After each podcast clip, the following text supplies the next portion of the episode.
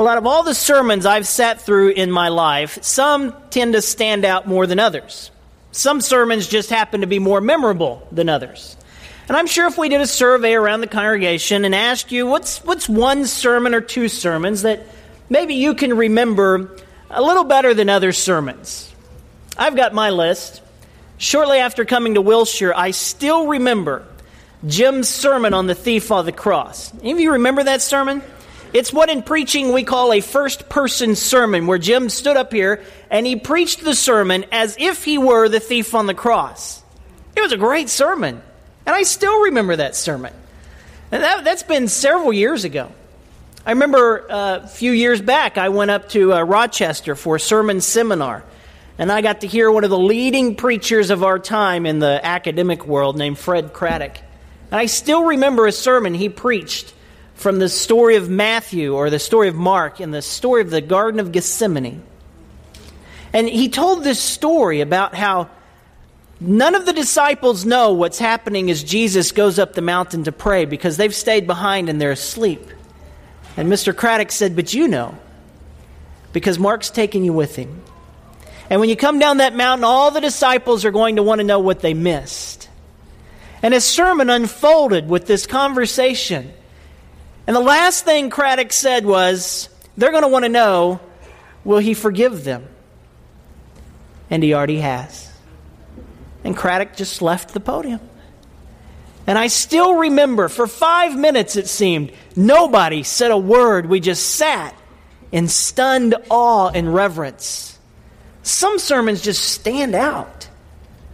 I remember when I was 12 years old, a bad sermon.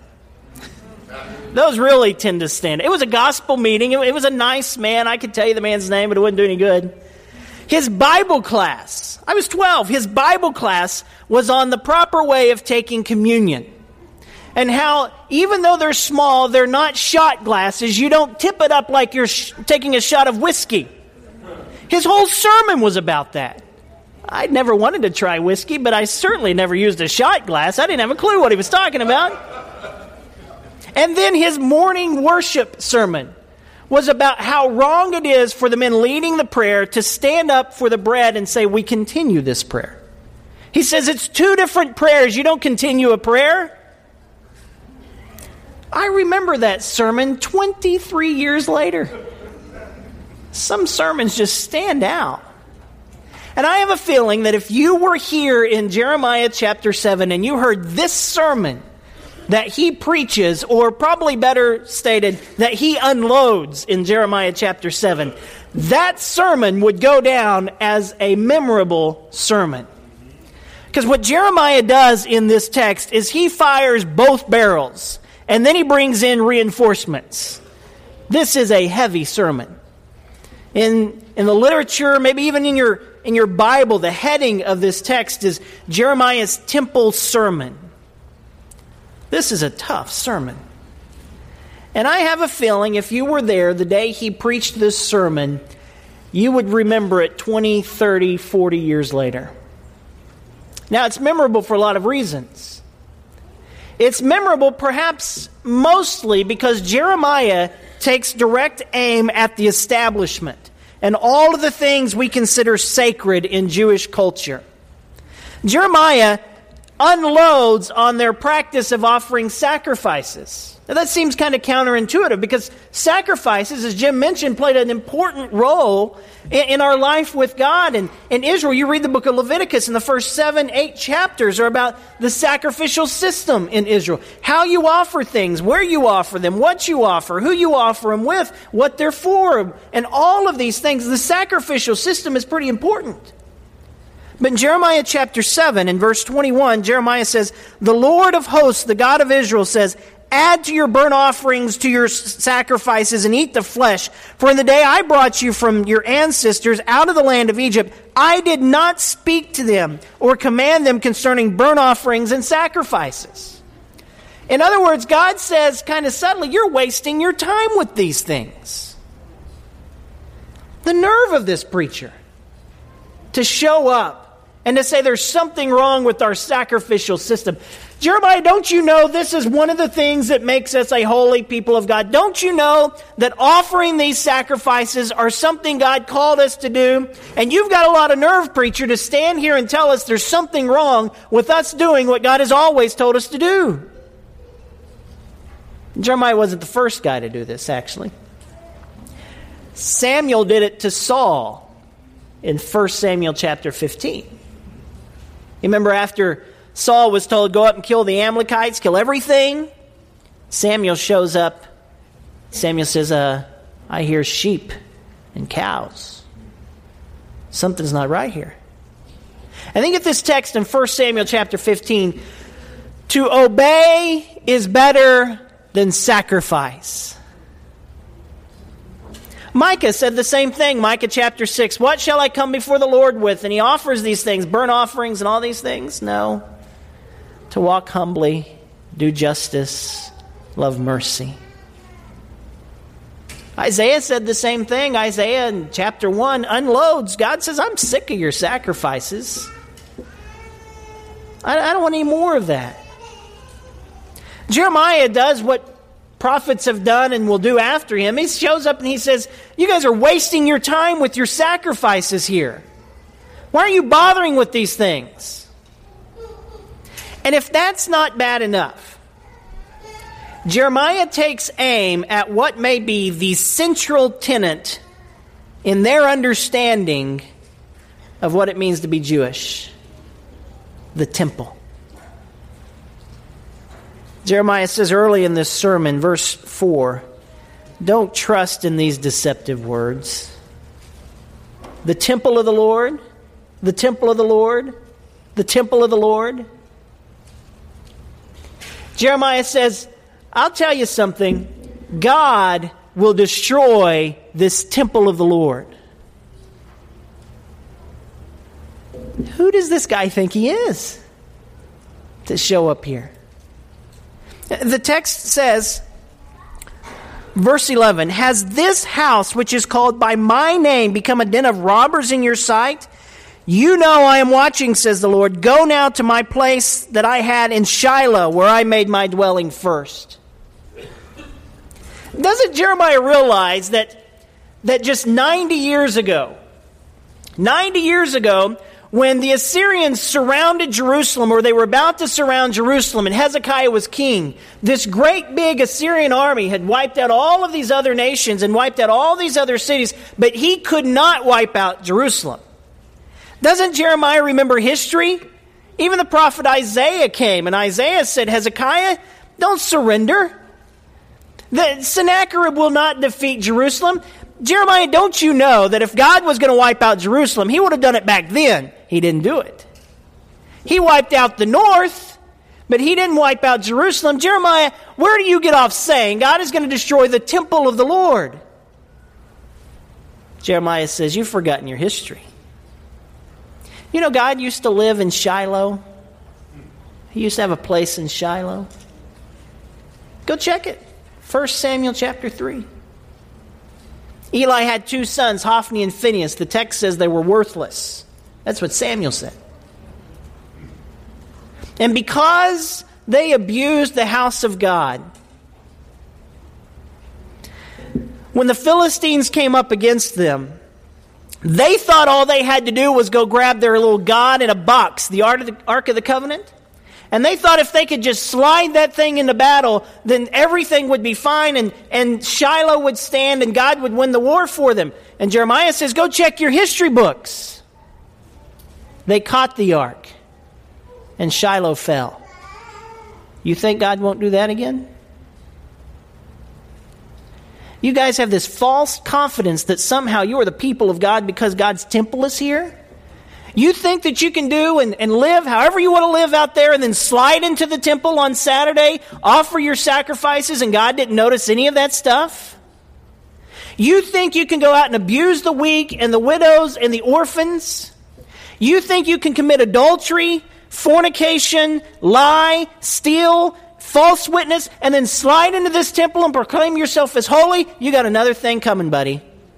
God is watching you. God sees you. this temple will not protect you. You can trust in your lying words, the temple of the Lord, the temple of the Lord, but I'll tell you, the temple of the Lord will be destroyed just like Shiloh. You tend to remember sermons like that. It's so bad in Jerusalem. Jeremiah gives a description, verse 30. The people of Judah have done evil in my sight, says the Lord. They have set their abominations in the house that is called by my name, defiling it. And they go on building the high place of Topheth which is the valley of the son of Hinnom, to burn their sons and their daughters in fire, which I did not command, nor did it come into my mind. They are burning their children as an offering to a foreign God. Can you understand why Jeremiah is so wound tight in Jeremiah chapter 7? And they're doing this in the temple. It's a memorable sermon because he attacks the establishment, and perhaps one of the things that's memorable about it is where he preaches this sermon. You know, in real estate, they say there are three things to good real estate sales location, location, location. The same could be said of a sermon. Where you preach these words. Jeremiah is not sitting in some sort of prophet training school. He's not sitting in some distant academic circle, Jeremiah chapter 7, God says, I want you, Jeremiah, to go preach this sermon at the gate of the temple. I want you to stand at the, day, the gate of the temple. And Jeremiah, when you talk about what they're doing to the temple, I want you to point at the temple. And when all of these priests and all of these these people, these righteous folks, thinking they're righteous, walk past the temple. I want you to call them out and I want you to tell them they're liars, they're thieves, they're murderers, they're false witness, they're committing false witness. I want you to tell them, uh, uh, Jeremiah, I can see them from heaven. And I want you to stand in the temple and I want you to say it loud enough for everybody to hear it. It's an unforgettable sermon. But sometimes we hear a text and we listen to what's going on, and it seems so distant. And it doesn't hit us the way it would have hit the people of Jeremiah's day. So I want you to pretend for a moment that Jeremiah preaches in our culture and in our world.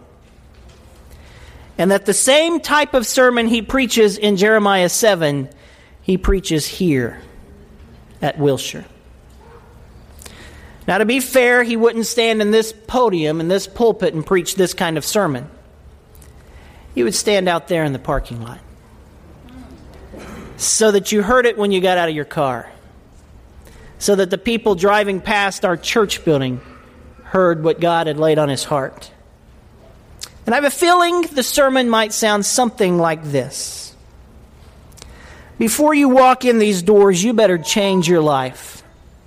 If you think God is impressed that you've shown up for worship today, you better think again. I know what you've been up to, says the Lord. Those numbers you fudged at work, the ones that said you worked more than you really worked, the ones that suggest that you sold more than you actually sold, you're lying about that. That makes you a thief. And God knows it. You think you're pretty clever for selling that old car to that young lady. You made a lot of money off of her. You walked down, you cashed that check, and you knew the moment she drove away that that car wouldn't last a week. She's a single mother, you know.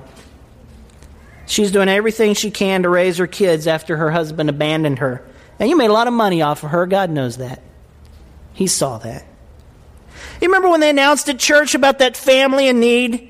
They needed someone to stay up and watch their father because they were worn out and tired. You were too busy, too busy watching TV, too busy watching movies, too busy to lend a hand. God saw you there. That waiter you treated like trash, you made his life miserable, all because he didn't bring you the food exactly the way you asked for it. You laughed at the man, someone his age, doing a teenager's job. You walked away, paid for your fancy meal, and left him no tip for his hard work. You know, this is his second job. He's working to save his house and feed his family. God saw that too. That uh, That woman you were chatting with online last night. Your family was asleep. You didn't think anybody saw it. She's not your wife, and you know it. That man you're planning to hook up with after church, when your family goes to take their nap, those plans you made with that, God knows all about those things.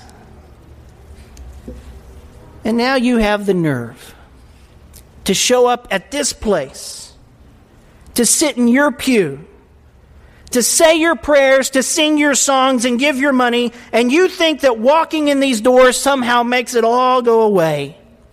You think having an educated preacher and a young, handsome preacher somehow makes you more righteous than everybody else? God's watching you. There's nothing special about this building. You come squeak out your churchy songs. You come utter your prayers that sound so holy, and you're wasting your time. You think God won't level this building? Watch Him. You think just because you go to the right church with the right worship, with the right doctrine, that you think somehow you're right with God? You're fooling yourself. I got news for you. God sees all of it. Your lies, taking advantage of the hurting, your theft, adultery, and lying. God's not in this place. You're trusting in lying words, the church of Christ, the church of Christ, the church of Christ. Why don't you go change your ways, you crook? And then God might come back and live here again. I think I'd remember that sermon. Read the text, it's all there. Jeremiah's sermon. Now, can't you see why they would have a hard time forgetting that message? And when it's put that way, it's uncomfortable. It was even uncomfortable. When I wrote this, I thought, man, I'm going to upset somebody. But that's what it would have sounded like in the parking lot of the church. And it wasn't comfortable for Jeremiah to say either. Verse 27, Jeremiah chapter 7. You will speak all these words to them, but they will not listen to you. You shall call to them, but they will not answer me. And in verse 21, God says, Don't even bother praying for them anymore. You know, Jesus quoted this text. When, when Jesus walked into the temple one day, he took a whip and he drove out the money changers who were taking advantage of the people. And then he reached for this text tucked away in Jeremiah My house shall be called a house of prayer for all nations, but you have made it a den of thieves. You see, the challenge of this sermon that Jeremiah preaches at the gate of the temple. It calls people to the very question what are you placing your confidence in? Are you placing your confidence in what you do one day a week? Are you basing your confidence on the fact that, that you've got the right doctrine or you've got the right church? Because that's not going to do it. Amen.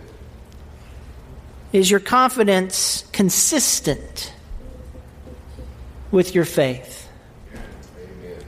Jeremiah is calling the people to ask, What does my sacrifice and my worship have to do with the rest of my daily living?